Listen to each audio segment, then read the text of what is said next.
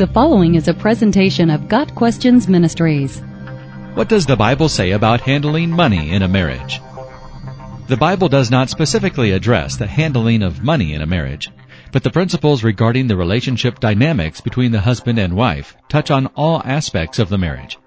In other words, the principles set forth by the Lord in Ephesians 5 verses 22 through 33 and Colossians 3 verses 18 and 19 speak to all facets of the husband and wife relationship. This means that the spiritual balance of the spousal relationship in all aspects is directly impacted by the individual spouse's personal relationship with God. In any relationship, there is both blessing by association and suffering by association, and these principles are affected by the choice of each spouse to walk in obedience to the Lord.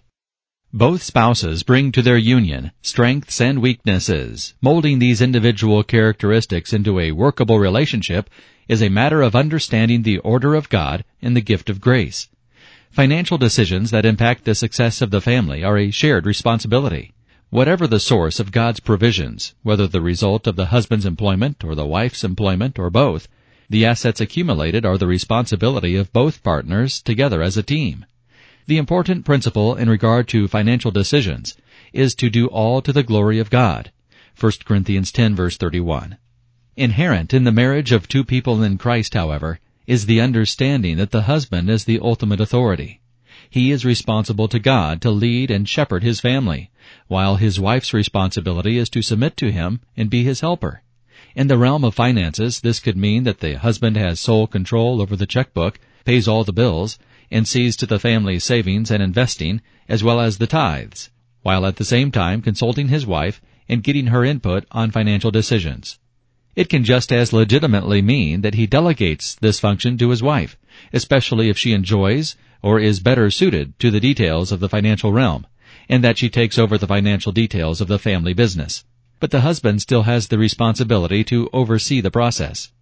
In the end, a couple that works together in the financial aspect of the family will be a couple that usually has good communication and mutual respect.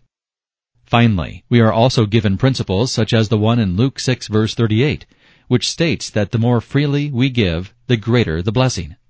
This means that there is a correlation between the giving that we do as unto the Lord and the blessing that we receive in return, both spiritual and financial. We cannot outgive God.